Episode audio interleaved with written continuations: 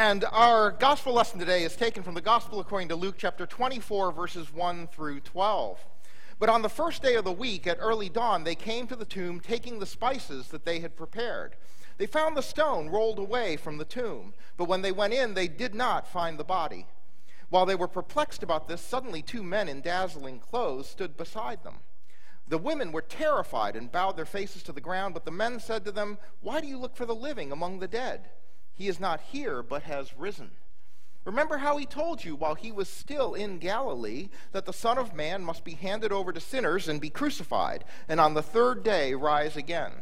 Then they remembered his words, and returning from the tomb, they told all this to the eleven and to all the rest. Now it was Mary Magdalene, Joanna, Mary the mother of James, and the other women with them who told this to the apostles. But these words seemed to them an idle tale, and they did not believe them. But Peter got up and ran to the tomb. Stooping and looking in, he saw the linen cloths by themselves. Then he went home, amazed at what had happened. Friends, this is the word of the Lord. Well, Easter's kind of late this year, so it's been a while since the beginning of the year. So just wanted to let you know that since January 1st, I went on this great diet, lost an insane amount of weight, started working out. I'm like really buff. And, and thanks to Marie Kondo, I have every space in my life decluttered. And you are thinking that you wish you had as rich a fantasy life as mine. All right? Now, I'll tell you, on January 1st, I had all these kinds of visions, right? I'm sure a lot of you are thinking about things. You've been thinking about stuff that you've been wanting to do, planning to do, and then it somehow just falls apart. Yeah, I tried the Marie Kondo thing. I decluttered some spaces in my life. But you know, those wide open, empty areas of tabletop are just like magnets for stuff. You know, you're just walking past and you're rushing, you're going from one place to another, and you need to lay something down, and there it is, and you lay it down, and sure enough, next thing you know, you got clutter. See, we have all these great intentions to do things, but what happens is that we get distracted. What happens is that we revert so easily to old habits, okay? And, and it happens when we're not thinking. The new practices just aren't ingrained in us enough to have them really take hold. And so, as we see in our story today, it begins with the women who are heading to the tomb with spices that they had prepared. They had prepared these spices for Jesus' body because this is just what they had always done when someone died. This is just what they had done. So, even though they'd heard the promises, they did it. Because it's so easy to return to the familiar. All right? It's so easy to just decide that you're going to go back to the way you always used to do things. It's so hard to do stuff that is new. It's so hard to get new habits in your life. It's so hard to think differently from what you've been trained to think. We get bombarded by so many messages from the world about how we're supposed to believe, what's supposed to be important, the things that the world prioritizes, and against that, if we're going to be the church and if we're going to live into what Jesus was trying to teach us, we have to continually work against those messages. See, it's too easy for us to forget stuff that we were told. See, the angels in the tomb, we presume they're angels. It says they're two men in dazzling white. We've always presumed that they're angels, are there and they're talking to the women who come and they go, Look, remember, you knew this. You knew that Jesus had said that he was going to die and then be raised. You knew this. But in the stress of the moment, what had happened? In the stress of the moment, his followers fell away. In the stress of the moment, the women just went back to preparing spices to bury a body the way they had done, sadly, probably many times before. But he said, You needed to remember that this promise had been made by Christ. You needed to remember that he said that he was going to die and then on the third day be raised. And you needed to remember that because that is such an important message. And that's why we're here on Easter. It's such an important message that we remember that the resurrection changes everything.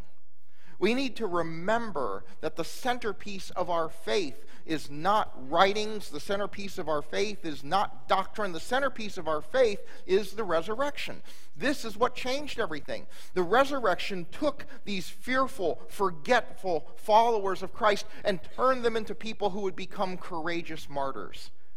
If you want evidence, you know, historical evidence, the evidence that exists for the, the literalness of the resurrection is in the changed lives of the followers. I mean, and that is how we see when somebody's convinced of anything in life, right? You see it when you see the change. You see it when you see the person turn. You see it when you see the person become something that they weren't before. And we see that people who were fearful and forgetful suddenly became people who were willing to die for their faith. And it was because they had experienced the resurrection. And once you experience the resurrection, once you actually truly see a new way, a different way, the old way just goes away? See, that's the difference between trying to do something new while you're still mired in the old versus try, being totally sold out into what's new. When you're totally sold out into what's new, the old has no appeal anymore. Right? The old is just gone. And so the angels say to the women, they go, Why do you look for the living among the dead? Why do you look for the living among the dead? The resurrection should have pointed you forward into what was alive, into what was the future. Instead, you've come to do things the way you did it before. Now, how often have we done that in our lives? How often have we looked for the living among things in our lives that are dead, ought to be dead? How many times have we looked for the future in the past? Which doesn't even make sense. See, the future doesn't live in the past. The future does not live in the past. The future is ahead of us. The future is forward. Sure, we learn lessons from the past. We learn lessons from the past. We learn have experiences from the past, and we use those lessons and we use those experiences in building future. We don't rebuild what was we build what is new and ahead of what was. But if we're going to do that, we have to do it in such a way that we move forward to stay. That we move forward so that in a way that lasts.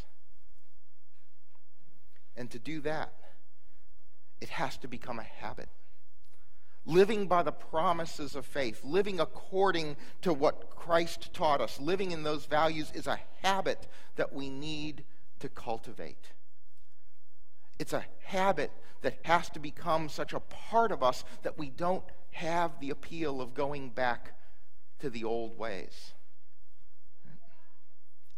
It's rearranging our priorities so that the way things ought to be becomes the way it always is. I mean, you think about it, right? People, they always talk about diet as lifestyle change, right? What's that mean? It means that the stuff you used to like that was no good for you, you actually, you actually know that it took when you get to the point where you actually don't have any, it has no appeal to you anymore. That has not happened for me. When you start to exercise and you start to work it in, what happens is that's fine, you set aside time, and then suddenly you get busy and you miss a month, two months, three months. And we all know what that one time back is like, right? I mean, that just hurts. It hurts, it doesn't stick, because again, it hasn't become a part of your life.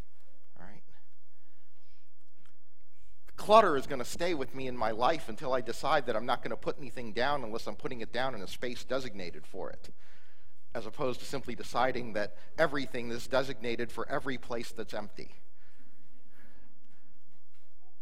Again, it's that change that has to happen. Your life isn't going to be changed by faith.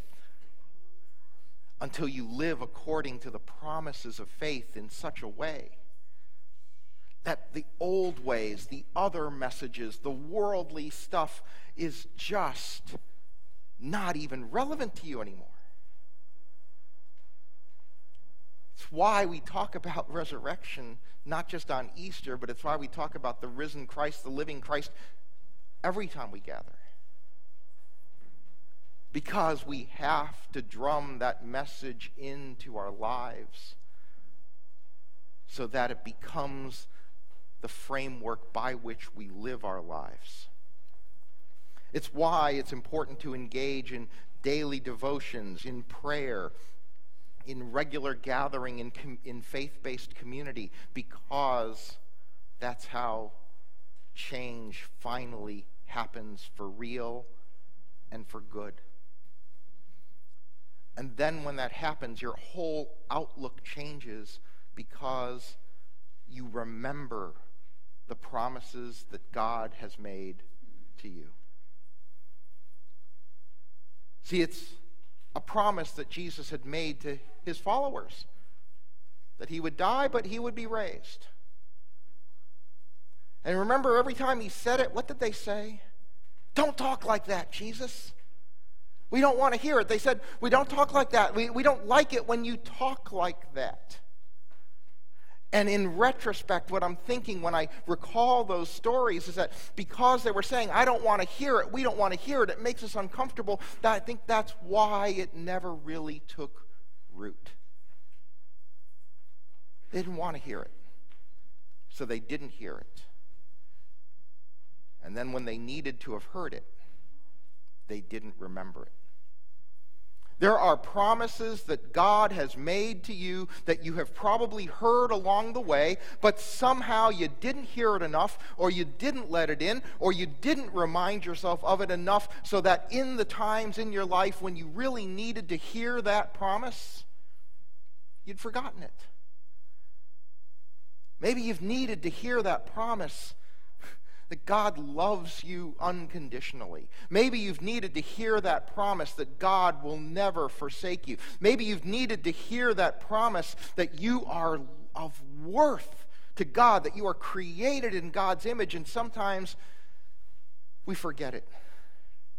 And we feel worthless, or we feel like a failure, or we feel like God has just somehow left us in the dust. And we need to remember those promises, but somehow we forgot. So, what are the promises of God that you need to remember in your life right now? And what will you do to make sure that you don't just leave here charged up and saying, oh, yeah, I need to remember that? And a week later or a month later, you've forgotten.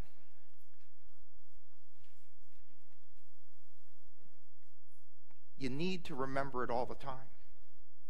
And when you do, when you do, when you actually remember those promises of God 24 7, it changes the way you move through life. It changes your path. I mean, think about that Easter morning, right? If the women had remembered the promise, they wouldn't have gone to the tomb. They would have just known. It would have changed literally the direction that they took that day. And if you remember the promises of God, it will change the direction that you take in your life. Because you'll understand that things are different. Because of what God has promised to you.